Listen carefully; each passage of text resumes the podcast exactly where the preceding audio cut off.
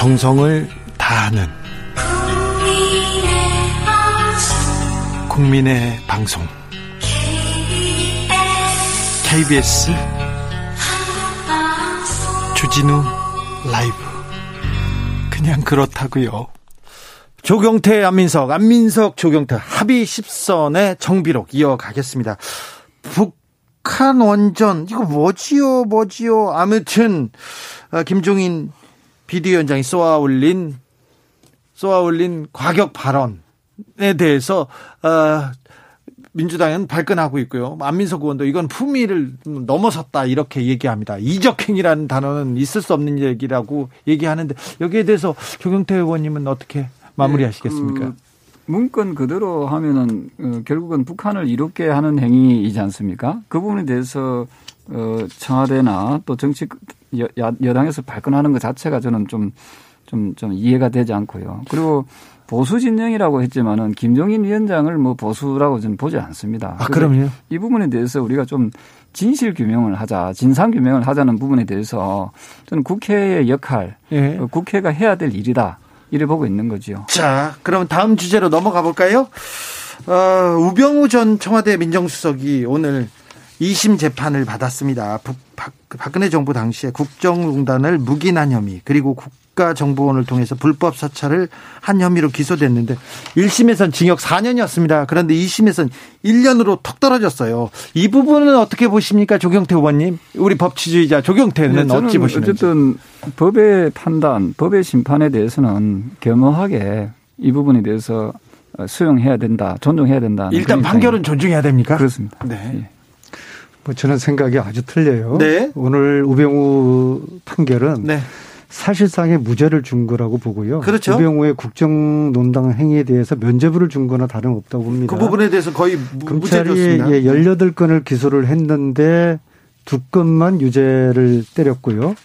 그리고 1심에 4년에서 2심에서 1년으로 지금 깎아내려져서 네, 이렇게 되면은 최서원 씨가 굉장히 억울할 것 같아요. 그렇죠. 야, 나는 왜 그렇게 많이 주는데? 그렇죠. 국정농단 26년 받았나요? 네.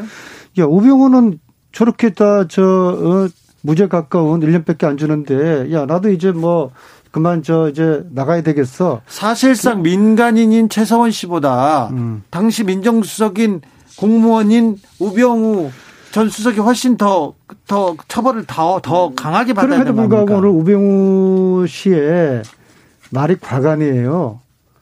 무죄를 위해서 끝까지 투쟁하겠다는 거거든요. 예. 참 오늘 밤에 최순실 씨가 억울해서 잠을 못 잘 것 같아요. 그래서 예, 국정농단 시절에 국민들이 우병우를 향해서 법꾸라지라는 별명을 주어지지 않습니까? 네. 그래서 오늘은 법꾸라지 우병우 씨가 네, 사실상의 무죄 판결을 받은 네, 면죄부를 받은 날이다. 참으로 참 화가 나는 그런 판결입니다. 조경태 의원님. 저는 뭐 우리 여당에서 최서원 씨를 안위를 걱정해 주셔서 참 감사하다는 생각을 하고요. 아, 예. 예. 근데 문제는 일단 조경태 의원님은 다 감사하는 분이세요. 우리나라는 네, 법치주의 국가지 않습니까? 네. 법치주의 국가에서 법원의 판결, 법원의 예, 판단은 여든 야든 예, 서로가 불만족스러운 게 있을 수 있습니다. 네. 하지만 그 부분에 대해서 사법부의 판단을 존중하지 않으면은 네, 저는 법치주의가 무너진다 이래 보고 있습니다. 사법부는 일단 존중해야 됩니다. 이것은 이제 사법개혁에 대한 생각의 차이인데요. 네. 지금 이제 사법농단이 있었지 않습니까? 네. 그런데 사법농단으로 재판을 받은 판사들 중에서 유죄 받은 판사가 한 명도 없고요. 네. 그리고 징계 대상 13명이었는데 그 중에서 6명이 아주 경고라든지 가벼운 손방망이 처벌로 그쳤거든요. 그래서 네, 아직까지 우리는 사법 정의가 실현되지 않았다. 네. 그 동안에는 오늘도 임성근 판사에 대한 국회 탄핵이 이루어졌듯이 국민과 국회가 끊임없이 사법 정의를 위해 가지고 주시하고 감시하고 실천을 함께 해야 된다. 주제를 사법개혁과 국회 쪽으로 좀 넘겨보겠습니다. 근데 사법부가 존중돼야 됩니다. 재판도 네, 존중돼야 하고 사법부 구성원도 존중돼야 되는데 마음에 안 들고 그러면 막 녹취해가지고 이렇게 공개하는 거는 어떻게 보시는지. 저는 비겁한 행위라고 보죠. 아, 그래요? 그런데 뭐 그런 게 또 녹취를 하는 또 당사자 입장에서면은 네. 오죽 못 믿어봤으면은 네. 또 녹취까지 했겠나 이런 생각을 하거든요. 예. 그리고 아까 우리 의원님께서 그 사법부의 입장에 대해서 자꾸 말씀하시는데 네. 그래 따지면은 그 야당 입장에서는 네. 또 할 말은 또 많이 있습니다, 사실은. 네. 그래서 이런 부분에 대해서는 전적으로 네. 사법부의 그 어떤 그 판단을 좀 존중할 필요가 있다 이런 겁니다. 사법부의 판단은 존중돼야 된다. 그런데 임성근 판사 탄핵 소추안이 오늘 국회를 통과했습니다. 이 부분에 대해서도 하실 말씀이? 저는 국회가 지나치게 입법부지 않습니까? 국회는 예. 입법부가 지나치게 사법부에 대해서 그 이런 부분을 권력을 행사하는 거 아닌가. 네. 사실은 국민들께서 여당에다가 180석에 가까운 아주 절대적 의석수를 준 이유는 국민을 위해서 일을 하라고 했지 자기들 마음대로 독단적으로 권력을 휘두르라고 저는 절대 의석을 준 건 아니라고 생각합니다. 네. 저는 이 부분을 오늘 저 국회에서 그걸 지켜보면서 이런 식으로 오만방자하게 여당이 이어나가다가는 네. 저는 반드시 국민적 그 심판을 받을 수밖에 없다. 저는 이를 보고 있는 거죠. 졸속 탄핵, 사법붕괴, 국민의힘에서는 오늘 이런 문구가 적힌 피켓을 본회의장에 아예 걸었더라고요. 네. 안민석 의원님. 오늘 이 국회 탄핵은 치외법권은 이제 대한민국에서 더 이상 존재하지 않는 아닌다는 것을 보여준 상징적인 표결이었다고 보고요. 네. 이미 2016년 그해 겨울에 대통령까지 탄핵을 하지 않았습니까? 예. 그리고 이번에는 이제 헌정사상 최초로 오늘 법관을 이제 탄핵을 이제 했어요. 예. 그런 면에서 법관도 잘못하면은 탄핵을 받을 수 있다라는 걸 보여준 것이고요. 예. 이건 또 다른 민주주의의 진일보된 네. 그러한 상징적인 사건이었다고 보고요. 네. 저는 오늘 이 법관 탄핵을 처음부터 끝까지 지난 몇 주 동안 쭉 지켜보면서 한 정치인을 굉장히 주시를 했어요. 네. 오늘 이 탄핵을 주도한 이탄희 판사 출신이죠. 이탄희 의원인데 한 정치인의 소신과 의지와 열정이 예. 세상을 바꾸내는 그 과정을 보면서 예. 감동을 받았어요. 그래서 한 정치인의 소신 얘기를 하면 당연히 국정농단에 대한 소신 안민석 이름이 나올. 그건 한참 지나간 이야기고요. 네. 이제 그걸 제가 거론을 하고 싶지는 않고 그래서 네. 이탄이라는 스타 정치인이 탄생한 것이죠. 그리고 이탄희 의원님이 아직은 40대 한 초반 정도 됐을 거예요. 그래서 나이에 상관없이 선수에 상관없이 우리 중진 의원들도 저 소신 있는 이탄희 의원의 저런 점을 좀 본받을 필요가 있다. 법관도 이탄희 스타 탄생. 알겠어요. 법관도 잘못되면 탄핵을 당해야죠. 그렇죠? 조경태 의원님? 저는 그 이탄희 의원을 평가를 그런 식으로 하는 거 들어보고 참으로 좀 의의가 없다. 네. 이런 생각이 들고요. 이탄희 의원이 이미 공정성을 잃었습니다. 이탄희 의원이요? 예, 왜 그러냐면은 그렇게 소신 있고 그 당찬 의원 같으면은 진작에 그 추미애 전 법무부 장관, 조국 전 법무부 장관 문제는 왜 꿀 먹은 사람처럼 네. 왜 거기에 대해서는 침묵하고 있었습니까?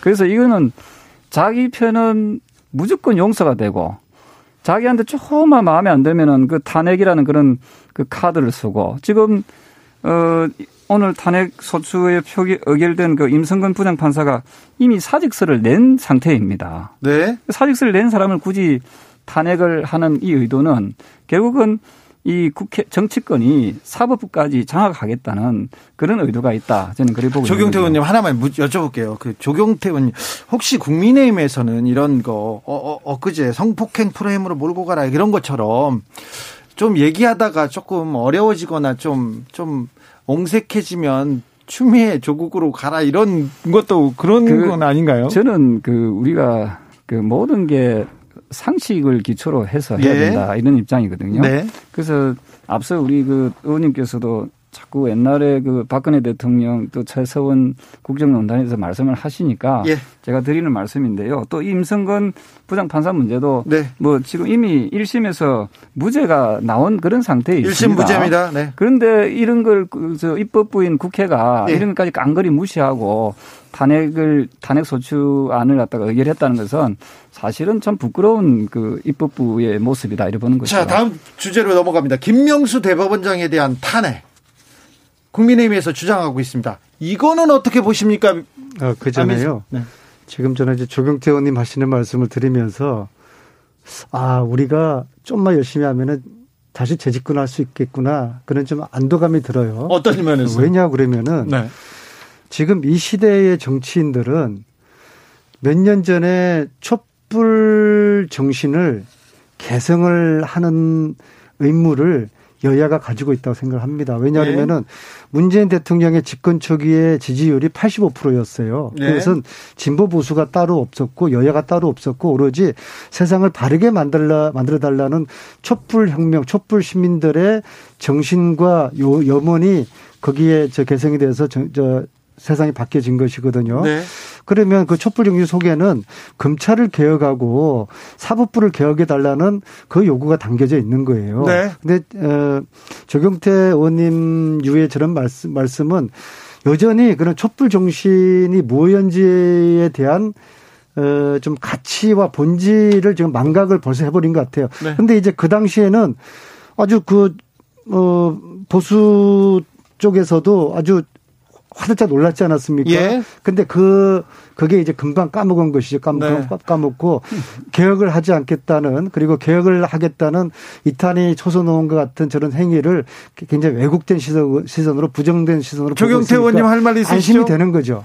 저는 이 자기 쪽에 있는 이 모습은 보지 못하고 항상 남을 이 탓하고 남을 음하게 하는 것은 저는 올바른 정치가 아니라 생각합니다. 진정한 통합은 내 편 또는 내 자신한테는 굉장히 엄격하고 상대편에 대해서는 좀 관대한 모습을 보여야 되는데 네.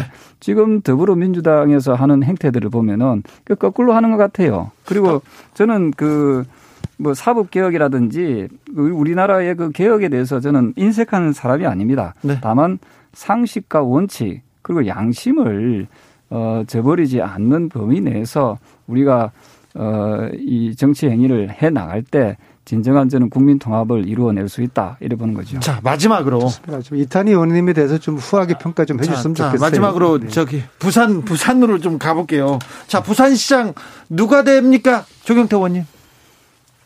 예상 어떻게 하십니까? 부산시장 선거는 잘 아시다시피 지금 더불어민주당의 시장의 어떤 성추행으로 인해서 발생한 결격 사유가 지금 여당에 있는 거 아니겠습니까? 그래서 당연히 저는 야당이 국민적 지지를 훨씬 더 많이 획득해낼 수 있다 이렇게 보는 거죠. 부산 민심은 지금 박형준입니까? 이현주입니까? 거기에 대해서는 제가 이 자리에서 이야기하는 것은 적절한 표현은 아닌 것 같고요. 알겠습니다. 어쨌든 야당의 후보가 누가 선출되는지는 조금 더 지켜봐 줬으면 좋겠습니다. 안민석 의원님. 조경태 의원님 말씀하신 것처럼 저 역시도 정치가 상식과 원칙에 입각이 된다는 건 동의하고요. 그런데 예. 저는 제가 볼 때 개인적인 생각으로요. 박형준 의원의 출마는 저는 원칙과 상식이 안 맞다고 봅니다. 왜냐하면은 본인이 모시던 본인이 청와대 수석으로 있었고 대통령 모시던 MB가 네, 이명박 대통령. 지금 감옥에 가 있지 않습니까? 네. 그러면은 열심히 감옥에 있는 자신의 모시던 분을 위해 가지고 수발을 하고 네. 성찰을 아직 더 해야 되는 거죠. 네. 그런데 출마를 한다는 것 자체가 저는 상식에 맞지 않다고 봅니다. 아직도 MB를 국민들이 용서하지 않았는데 네. 그 측근 참모가 부산시장 하겠다고 나선 거는 상식이 아니라 보고요. 안민석 의원님이 조경태라면 몰라도 박형준은 이러면 안 된다. 상식에서 원칙에서 어긋난다. 조경태 의원님은 어떻게 보세요? 저는 지금 말씀 주신 것을 다 종합적으로 예. 아마 부산 시민들께서 판단해서 결정하실 것이다. 현명한 판단을 하실 거라고. 또 이렇게 넘어갔나요? 자, 어쨌거나 이제 박형준 예비 후보가 지금 선두를 달리고 있는 이제 현실이고요. 예. 그러나 이제 부산 시민들은 미래 먹거리, 먹고 살 문제를 가장 갈망하기 때문에 이번 선거는 가덕도 선거라고 해도 과언이 아니라고 보고요. 네. 가덕도를 갖는 후보가 부산시장을 먹을 거라고 보고요. 조경태 의원님, 이번 일요일 날 7일 2시 가덕도에 꼭 오십시오. 네, 같이 한번 그 어떤 형태든지 네. 우리가 잘 그 정신을 우리가 잊어버리지 말고 네. 같이 가덕도 신공항이 조기에 착공될 수 있도록 우리가 법만 통과된다고 이게 될 문제가 아니거든요. 주호영 원내대표도 좀 설득하시고요. 예, 그래 하겠습니다. 조기 착공이 될 수 있도록 네. 함께 두 분이서 좋겠습니다. 부산에서 복국을 먹든 뜻을 모으든 잘 모르겠어요. 정비록은 여기서 마무리하겠습니다. 안민석 의원님, 조경태 의원님 오늘도 감사했습니다. 네, 네 감사합니다. 감사합니다. 새해 복 많이 받으십시오. 네. 정치 피로, 사건 사고로 인한 피로, 고달픈 일상에서 오는 피로. 오늘 시사하셨습니까? 경험해보세요. 들은 날과 안 들은 날의 차이. 여러분의 피로를 날려줄 저녁 한 끼 시사 추진우 라이브.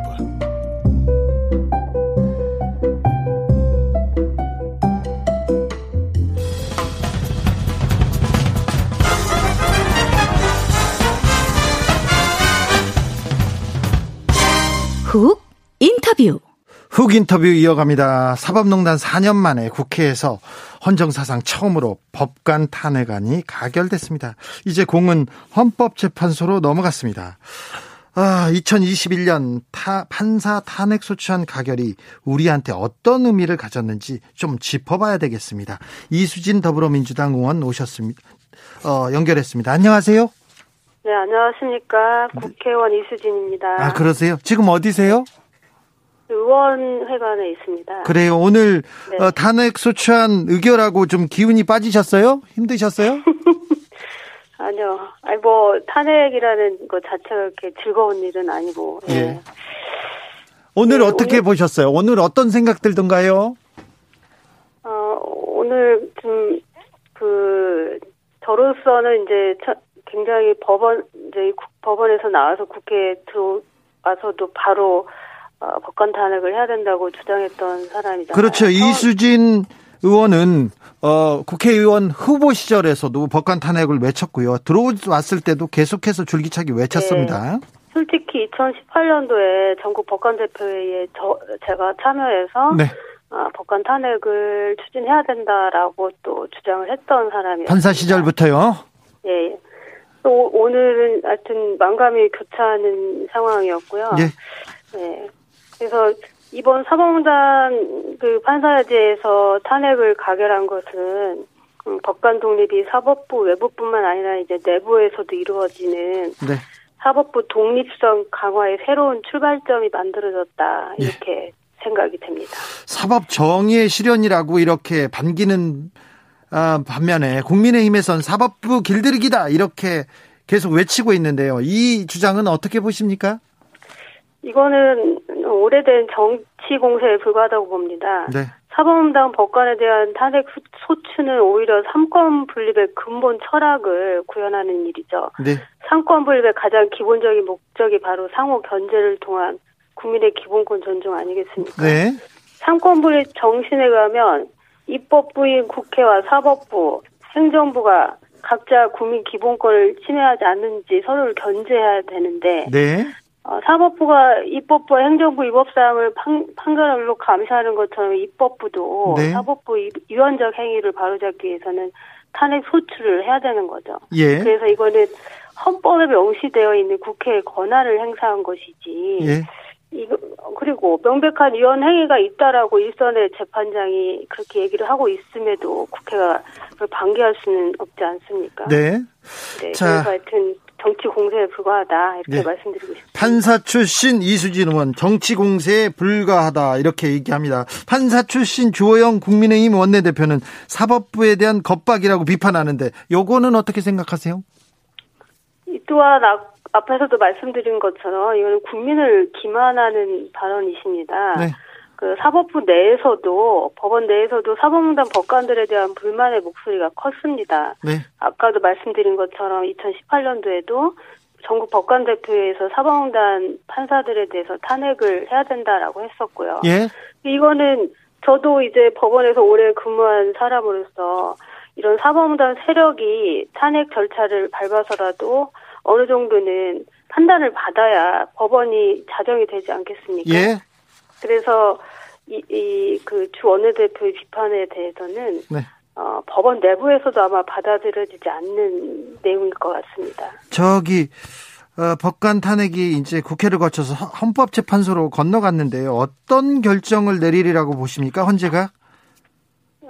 이게 이제 가장 큰 문제인데 예? 지금 임성근 판사의 경우에는 이제 사임이나 해임이 아니라 임기 만료로 인해서 2월 28일경에 임기 만료로 퇴임을 하잖아요. 네. 근데 헌재에 이제 들어가더라도, 즉 탄핵 소추 의결이 되더라도 사임이나 해임처럼 중지가 절차가 중지가 안 되는다고 볼 경향이 큽니다. 네. 법리적으로 기간은 자동적으로 이렇게 흘러가고 있잖아요. 네. 그래서 아마도 2월 28일까지 헌재에서 결정이 안 나면 네. 각하가 될 가능성이 커요. 아이고, 그래요? 이건 이제 예를 들면 직을 면하는 거잖아요. 면직을 네. 시키는 거기 때문에. 네. 그런데 이제 말하자면 각하를 하더라도 이유 부분에 유언적 행위를 했다라고 판단을 할 수도 있습니다. 네. 그러면서 각하를 할 수도 있죠. 아주 중요한 지금 탄핵 사건이기 때문에 네. 우리가 지금 기대하는 바는 그런 면이고 또 한편으로는 이제 국회법의 정신을 존중해서 사임하고 해임처럼 중지가 된다라고 해석을 할 수도 있습니다. 그렇게 되면 본안 판단도 할 수가 있죠. 자, 이 두 가지는 헌재에 맡겨야 될 것 같습니다. 네, 헌재로 공이 넘어갔습니다. 그런데 뭐 전망이 밝지는 않다는 이수진 의원의 얘기입니다. 자, 그런데요, 재판은 그 어떤 거에도 영향을 받으면 안 되잖아요. 옆에 법관한테는 하물며 그래서는 안 되는데 임성근 판사는 위헌적 행위를 했다고 판결문에도 적혀 있어요. 판사들도 있을 수 없는 행위라고 했고요. 그런데 왜 재판부는 무죄를 줬을까요? 이게 직무 권한이 중요한데 직권남용죄에서 네. 직권남용죄라는 건 일반적 직무 권한 내에 있는 권한을 남용한 경우에 해당되는 범죄인데 네. 이렇게 재판을 관여하는 행위 자체는 법관 일반적 직무 권한 범위라고 볼 수 없다. 그러니까 재량권을 일탈해서 행사할 권한이 아니다라고 본 거예요. 권한 밖에 일을 했으면, 권한 밖에 불법적인 일을 했으면 더 잘못한 거 아닙니까? 더 나쁜 거 아닙니까? 맞아요. 근데 직권남용죄 범죄는 그게 아니라 그러니까 직무 권한 범위 내에 속하는 그 직무를 갖다가 초과해서 행사한 경우 네. 그거를 그 직권남용죄로 하고 있어요. 네. 범위가. 그러니까 그게 일반인적으로 생각하시는 거랑 다른 거죠. 네. 그래서 사실은 이게 무죄가 난 겁니다. 그러니까 법관이 재판해야지 다른 사람 재판 관여하는 거는 자기 권한이라고 본 것이 아닌 거예요. 그러니까 임성근 판사가 재판 관련 행위를 했지만 그거를 무죄라고 본 거죠. 이해가 가시는 거죠? 네네. 네, 이해했습니다. 네네.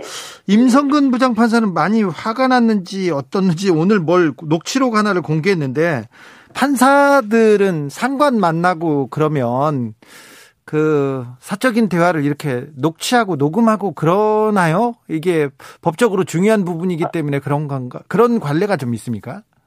저는 이거 듣고 예. 좀 굉장히 섬찟하다는 느낌이 들었고 있을 수 없는 일들인 거죠. 이렇게 되면 어떤 법관이 동료들이나 뭐 선후배하고 마음 놓고 말을 할 수 있겠습니까? 예. 이거야말로 너무 정치적인 행위를 한 겁니다. 지금 양승태 대법원장, 전 대법원장의 임종원 전 법원 행정처 차장도 예.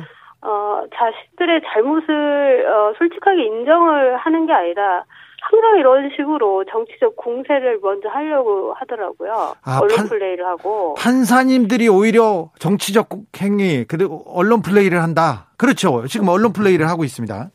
네, 지금 이거는 대법원장을 흔들어서 법원 전체로 하여금 굉장히 지금 당황스럽게 만들어놓고 있잖아요. 네. 그래서 굉장히 이런 부분은 해서는 안 될 일을 했고, 좀 안타깝습니다. 이런 행위까지 한 거죠. 법원 내부 법원 내부 판사 동료들은 이 부분에 대해서는 어떻게 생각하십니까?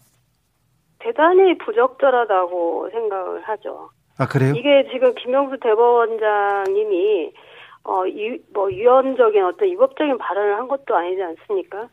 제가 보니까 지금 김명수 대법원장 이렇게 얘기했어요. 국회에서 탄핵하자고 저렇게 설치고 있는데 내가 사표를 수리 어떻게 하나. 이 발언은 어떻게 보십니까? 아니, 그러니까 이제 애둘러 표현을 한 걸 거고요. 개인적으로 이제 말씀을 하시는 상황인데, 객관적으로 보면 이제 국회가 이제 탄핵을 논하고 있으니, 네. 그거를 국회의 권한을 존중을 해야 되는 상황이지 않겠냐. 네. 라고, 말씀을 하신 거죠. 전체적인 취지가. 그렇죠. 예, 그리고 대법원장한테는 또 그럴 권한도 있습니다. 예. 그 중간에 사직 의사표시를 할 때, 그걸 거절할 권한도 있기 때문에 얼마든지 이 부분에 대해서는 이해할 수 있는 상황이거든요. 네. 네. 하이드님께서 말장난이죠. 직권남용은 처벌 가능하지만 직권이 없는 지위를 남용하면 처벌할 수 없다. 말장난이죠. 이렇게 얘기했습니다. 그런데 왜 판사님들은 그 판사님들한테 이렇게 계속 무죄를 주는 거죠. 직권남용의 부분에 대해서는. 그전에는 직권남용 유죄도 많이 나왔었는데요. 네, 다른 예전의 대법원 판례들은 직무 권한 내 행위라고 보면서 직권남용이라고 해석을 했습니다. 네. 근데 지금 우리 지금 판사들, 사법농단 판사들에 대한 직권남용죄 판단은 똑같은 논리로 지금 무죄 선고를 하고 있거든요. 네. 근데 그건 직권남용죄를 사실은 국회에서 개정을 해야 되는 상황인 것 같아요. 그러니까 인사권을 가지고 자기 직무 권한 밖의 권한을 행사하는 경우에도 직권남용죄로 처벌을 하려면은 네.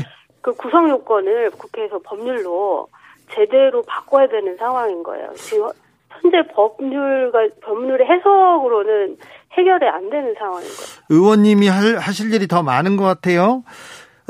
예. 국민의힘에서는 김명수 대법원장을 탄핵해야 된다. 이렇게 탄핵안을 들고 나왔는데 이건 어떻게 보셨습니까? 오늘 발언 때문에 탄핵한다고 하신 그 녹취록 때문에 그런다는 거면 아까도 말씀드린 것처럼 그 내용에 전혀 위법적이거나 위헌적인 내용이 없습니다. 근데 발언 나오기 전에도 이렇게 탄핵한 얘기가 나왔습니다. 아니, 도대체, 그러니까 탄핵 소추 사유를 정확하게 말씀들을 하시면서, 탄핵한다고 하셨으면 좋겠습니다. 그러면은 우리 일반 국민이 다 판단하지 않겠습니까? 예. 그게 도대체 탄핵 소추의 사유인지 아닌지, 오히려 겁박을 쪽에서 하시는 것 같습니다. 그래요? 이건 정치적 겁박이다. 자, 국회에서 법관 탄핵, 사법개혁 사상 가장 중요한 한 주춧돌 하나가 놓였다는 그런 평가도 있습니다. 자, 이게 어떤 의미인가요? 우리 법에? 탄핵이요? 네. 아까도 말씀드렸지만 이제 법관 탄핵도 이제 국회에서 이루어질 수 있다. 네. 위헌적, 위법적인 행위를 하는 법관들에 대해서는 국민이 선출한 국회의원에 의해서 법관을 탄핵할 수 있다. 이거는 국민주권을 실현하는 원리잖아요. 이제 사법부를 향해서도 국민주권 원리가 실현된다. 그리고 이거는 얼마든지 또 할 수 있다라는 걸 보여주는 거기 때문에 민주주의 원리를 제대로 강화시킨 일이라고 봅니다. 의원님, 사법개혁을 위해서 갈 길이 좀 멀지요? 앞으로 남은 과제는 뭐라고 보십니까?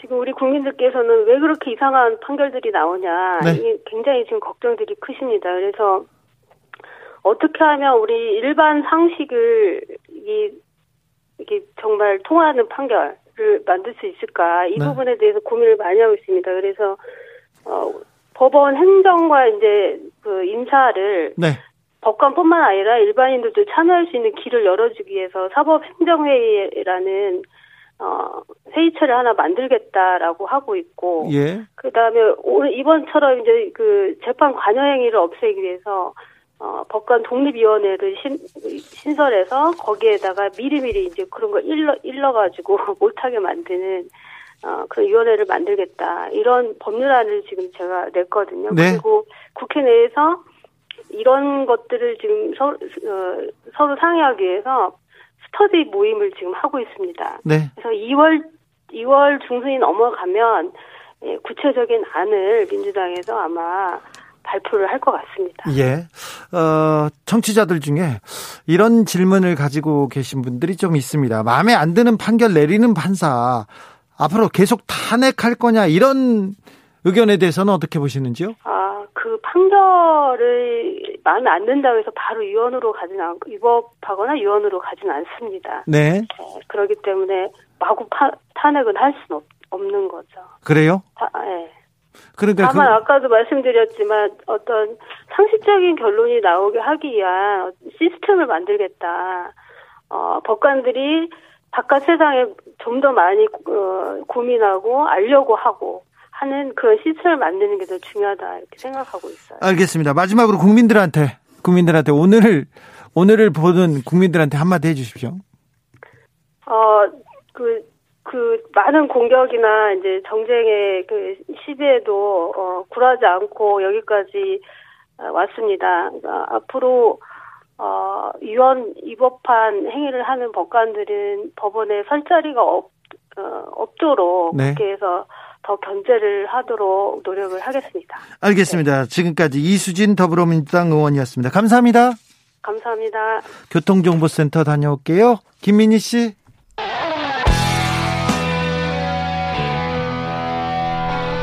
스치기만 해도 똑똑해진다. 드라이브 스루 시사 주진우 라이브.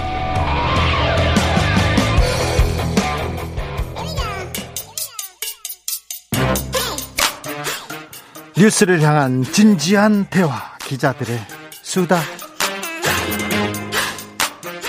라이브 기자실을 찾은 오늘의 기자는 한결의 김민아 기자입니다. 네, 안녕하세요.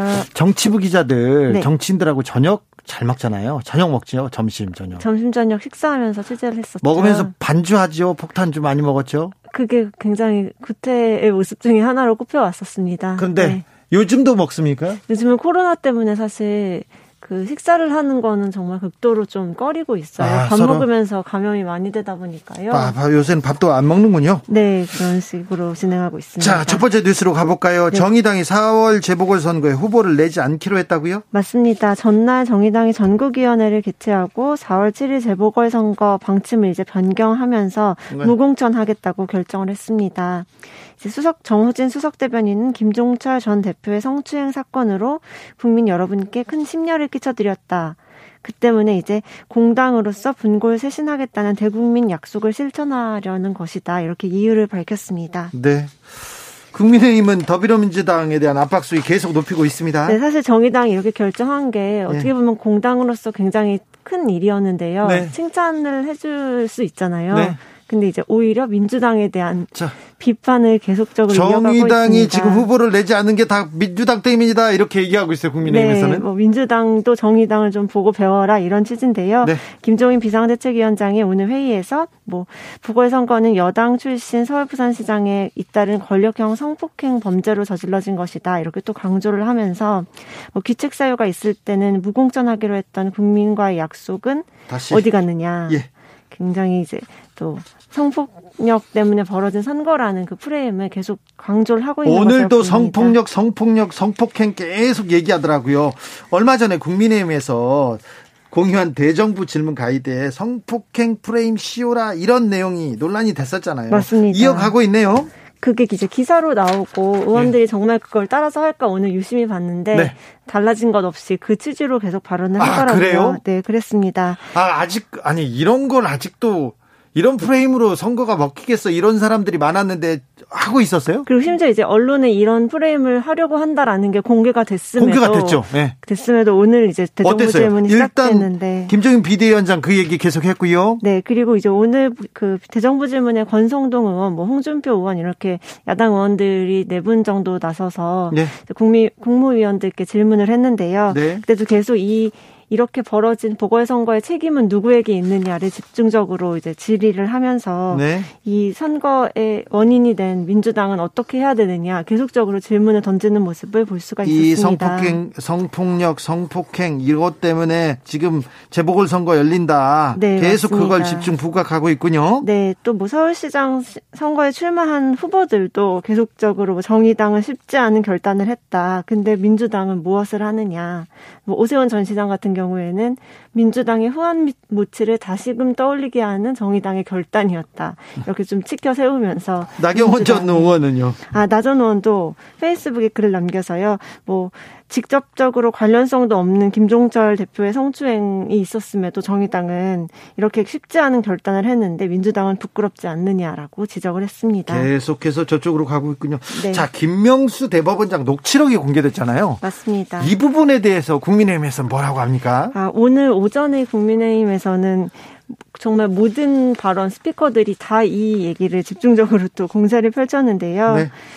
일단 뭐 이전부터 김명수 대법원장의 탄핵안을 만지작거리고는 있었습니다. 네. 근데 이제 오늘을 기점으로 탄핵안을 진짜 발의를 하겠다 이렇게 사실 공언을 한 것이고요. 예.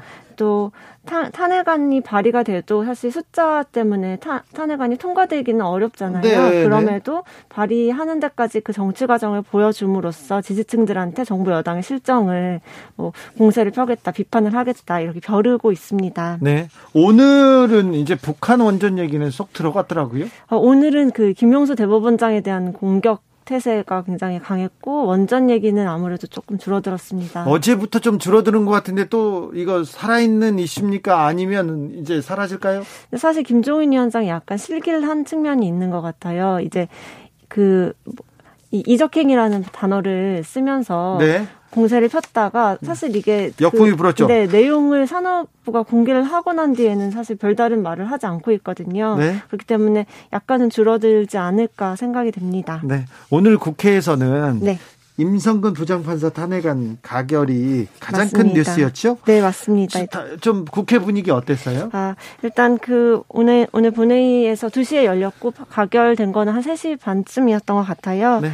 그 투표수 288표 중에 가를 표한 사람이 179표로 네. 가반을 훨씬 넘었고 이제 국민의힘 의원들은 즉시 자리에서 일어나서 김명수를 탄핵하라는 외침을 네, 여러 차례 외치면서 네. 김명수를 탄핵하라. 네. 네. 오늘 안철수 대표하고 금태섭 전 의원 만났어요? 네, 오늘 저도 거기에 갔다 왔는데요. 어땠습니까?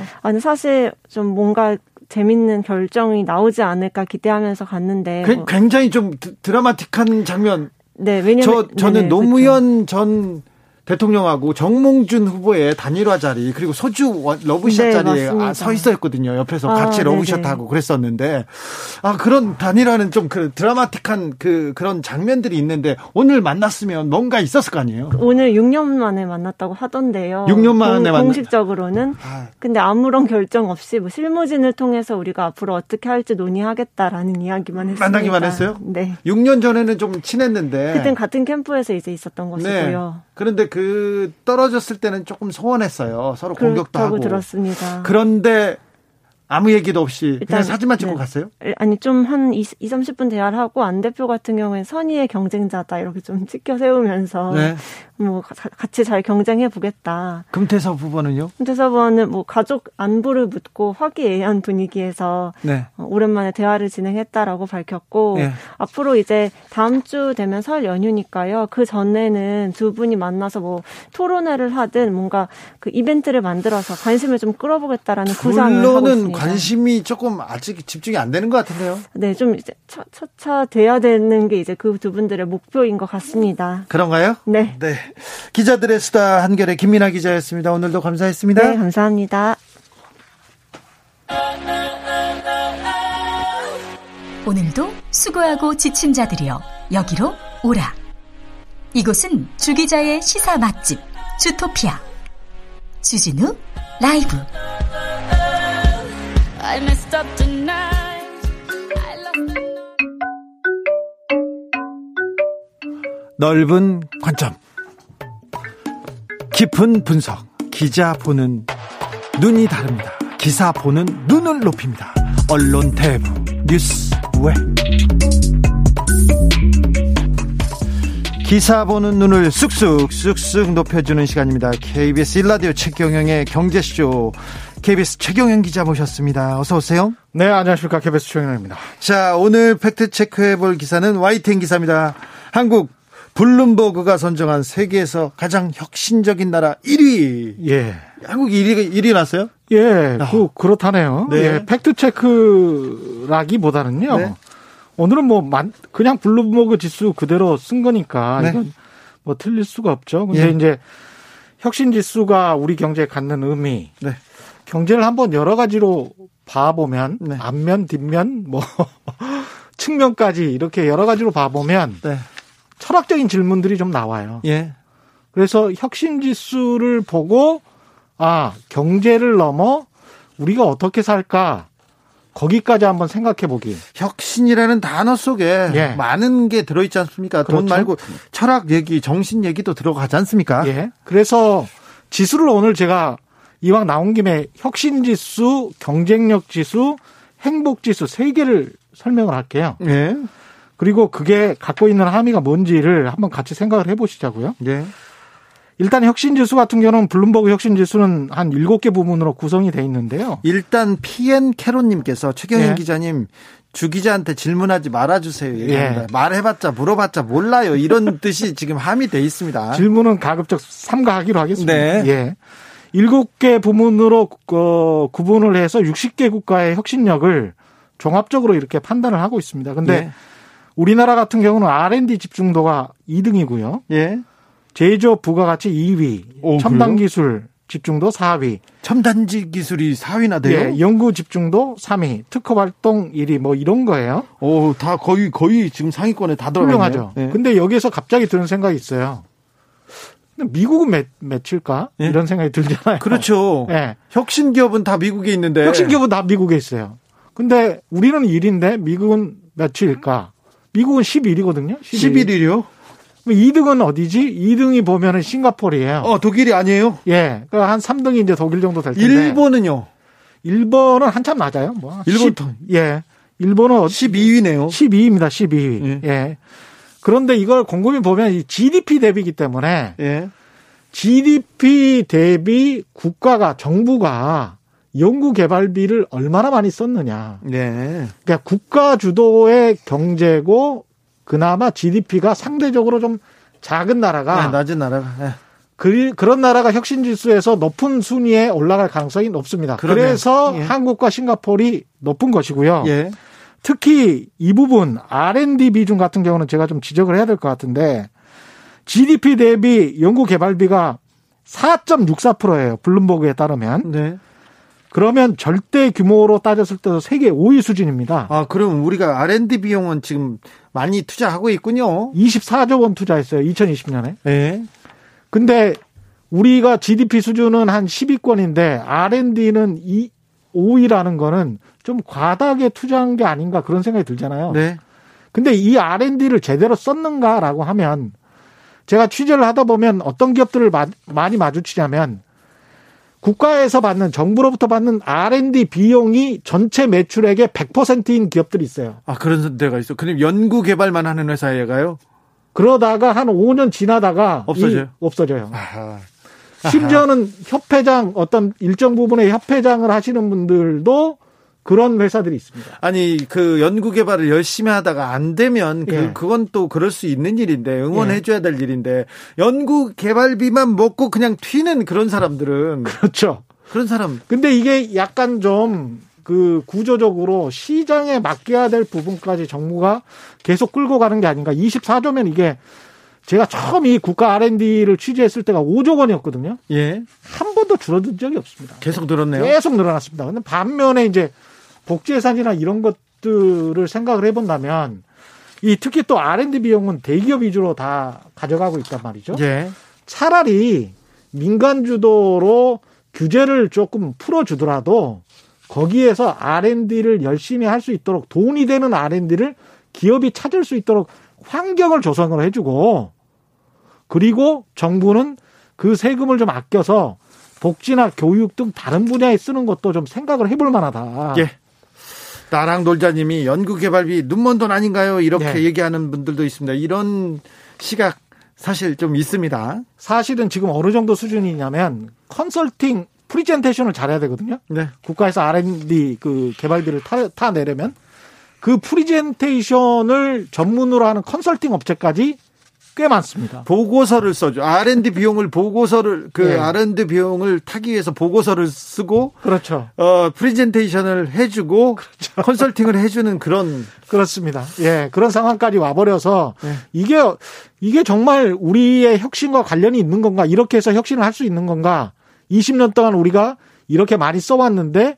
이대로 가둬도 되는 건가 한번 생각을 해봐야 되고요. 생각을 해볼 때입니다. 정부가 연구개발비 많이 쓰는 거 중요한데 그게 중요한 게 아니라 적재적소에 잘 쓰는 게 중요합니다. 그걸 좀 잘 봐야 되는데 또 다른 내용 이렇게 짚어봐야 될 부분이 있습니까? 두 번째는 우리가 지수와 관련돼서 국가 간 비교를 할 때 가장 많이 언급되는 게 9월, 10월쯤에 나오는 국가 경쟁력 지수라고 세계 경제 포럼이라는 곳에서 나오는 게 있습니다. 네, 국가 경쟁력 지수 저도 들어봤으니까 그쵸? 많이 들어봤어요. 네.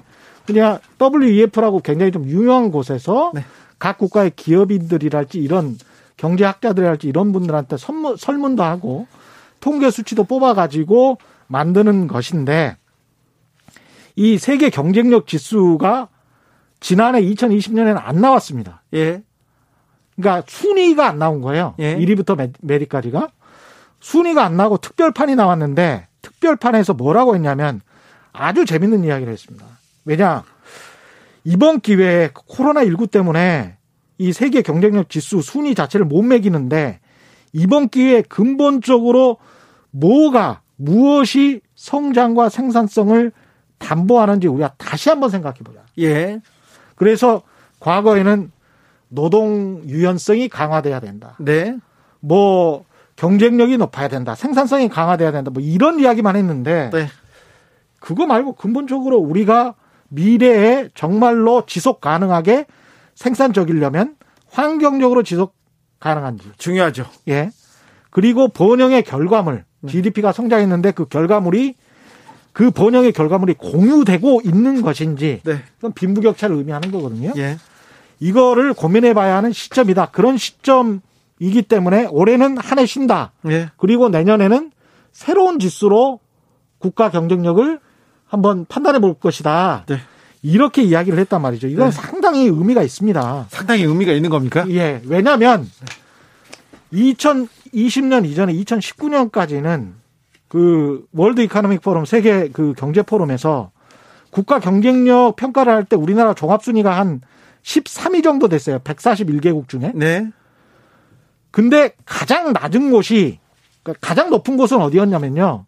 재무건전성이 세계 1등이었어요. 아, 우리가? 2018년 1등, 네, 네. 2019년 1등이었습니다. 네. 공공부채 지속 가능성이라는 항목에서 네. 항상 1등이었는데 항상 밑바닥인 곳이 어디였냐면 근로자의 권리. 노동. 근로자의 권리가 네. 2018년이 108위. 아이고. 그다음에 2019년이 93위. 아이고. 예. 그다음에 또 이제 정반대죠. 정리해고 비용. 그러니까 사용자 입장에서. 예. 사장님들 입장에서 정리해고 비용이 너무 많이 든다. 예. 그래서 경쟁력이 떨어진다.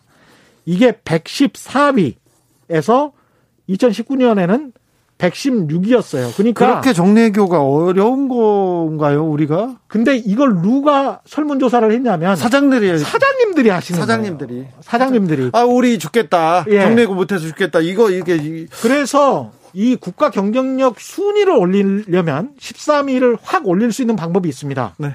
노동시장의 지수를 높이면 되는데 네. 노동시장의 지수를 높이려면 여러분들이 아주 쉽게 잘리시면 돼요. 그럼 안 되죠. 여러분들이 아주 쉽게 잘릴 수 있는 구조. 그냥 구조 조정이 아주 쉽고 아무나 막 자를 수 있고 이러면 국가 경쟁력 지수가 1등도 될 수 있어요. 아예 자 국가 경쟁력이 지수가 1등이면 뭐합니까? 국민들이 하나하나 행복하고 그렇죠. 즐거워야죠. 선생님 경제 수업 이제 그만 듣고 화장실 가면 안 돼요. 그렇게 물어보고 싶은데 전 네. 여기 이거 물어봐야 되겠어요. 아니 국가 경쟁력이 높고 혁신 지수가 높으면 뭐예요?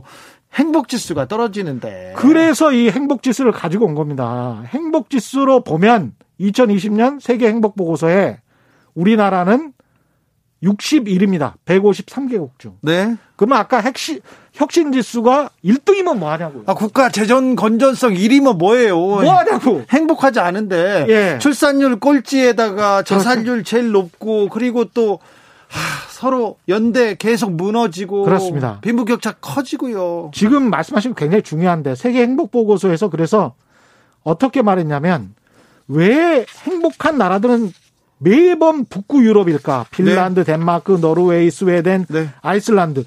이런 나라들은 사실은 자살률도 높거든요. 예. 몸이 건조한 생활이라서 그런지는 모르겠지만 춥고 자살률이 높은데 왜 사람들은 행복하다고 하지? 네 가지의 요인을 발견했어요. 예. 첫 번째, 사회복지제도가 너무 좋네. 복지제도 좋고. 두 번째는요? 그다음에 부패가 없어요. 없어. 부패 없네. 예. 세 번째는요? 민주주의가 아주 잘 작동하네. 민주주의 작동 잘하고. 국가와 시민 간의 신뢰가, 그리고 시민 상호 간의 신뢰가 아주 높네. 네. 그러면 어떻게 해야 되겠습니까? 언론은 국가와 시민 간에, 시민과 시민 간의 신뢰가 좀 더 이렇게 높여지는 그런 사회가 될 수 있도록 노력하는 게 이 언론의 역할이고요. 네. 사회복지제도나 이런 것들도 이게 행복지수로 가는 것이구나. 네. 이런 것들을 좀 곰곰이 생각을 해봐야 된다. 그냥 어디에서 무슨 혁신지수 1등이다. 경쟁력지수 13이다. 노동력지수 최하이다. 그래서 우리는 그냥 쉽게 자르기만 하면 된다. 성적만 좋으면 행복하냐고요. 네. 그러니까요. 자, 마지막으로 이 기사에 대한 한 줄 평 부탁드리겠습니다. 행복은 성적순이 아니다. 예. 국민의 행복은 지수순이 아닙니다. 그렇죠. 남들의 이거 지수가 높으면 뭐예요. 내가 행복해야지. 예. 자, 주진우 라이브의 경제선생님 최경영 기자의 경제수업은 여기까지입니다. 여기까지입니다. 왜 그러냐면요. 오늘이 마지막입니다. 오늘이 마지막이냐. 왜 그러냐면요. 최경영 기자가요. 경제쇼에서 최강시사로 갑니다. 아침에. 아침 7시 20분부터. 7시 20분부터. 예. 네. 김어준 거기서 뭐 이렇게 되겠습니다. 네. 자, 최경영 기자 아침 방송으로 가서 시사, 정치 이쪽으로 가는 거잖아요. 경제에서. 어떤 생각 드세요? 저는 경제쇼 플러스에서 항상 마지막에 외쳤어요. 올바른 투자와 올바른 투표는 다르지 않다. 현명한 투자자와 현명한 시비는 다르지 않다. 네. 세상에 이익이 되는 방송이 되겠다. 네. 똑같이 하겠습니다. 라임은 맞췄는데 그런데 거기는 가서 이제 정치인들하고 맨날 이렇게 뭐 그동안 뭐 정치인들 많이 상대하고 취재했으니까요. 뭐 잘 되겠죠, 뭐. 네. 이 소식을 처음 들으신 분들이 허를 연발하고 계십니다. 왜요? 왜? 뭐 어때서요? 최경영의 최강 시사로 만날 수 있습니다. 다음 주 월요일부터요? 예. 다음 주 월요일부터 7시 20분에 시작하죠. KBS 1라디오 최경영의 최강 시사. 그럼 경제수쇼는 누가 합니까? 홍사훈 선배라고요. 저보다 한 5년 정도 선배신데 방송 아주 잘하십니다. 얼굴도 잘생기셨습니다. 방송을 못하는 사람은 별로 없는 것 같아요. 아무튼 경제 수업 여기에서 마칩니다. 근데 저는 좋은 건지 아쉬운 건지 잘 모르겠어요. 경제 다음에 또 시간 있으면 왜 저는 경제 수업만 들으면 화장실 가고 싶은지 그렇잖아요. 그럴 수도 있지 않았습니까? 자, 김장훈, 이소라, 이승환 등이 함께 불렀습니다. 산호라면 들으면서 저는 여기서 인사드리겠습니다. 저는 내일 오후 5시 5분에 돌아옵니다. 지금까지 주진우였습니다. 경제쇼 경제선생님 최경영 기자 감사했습니다. 고맙습니다.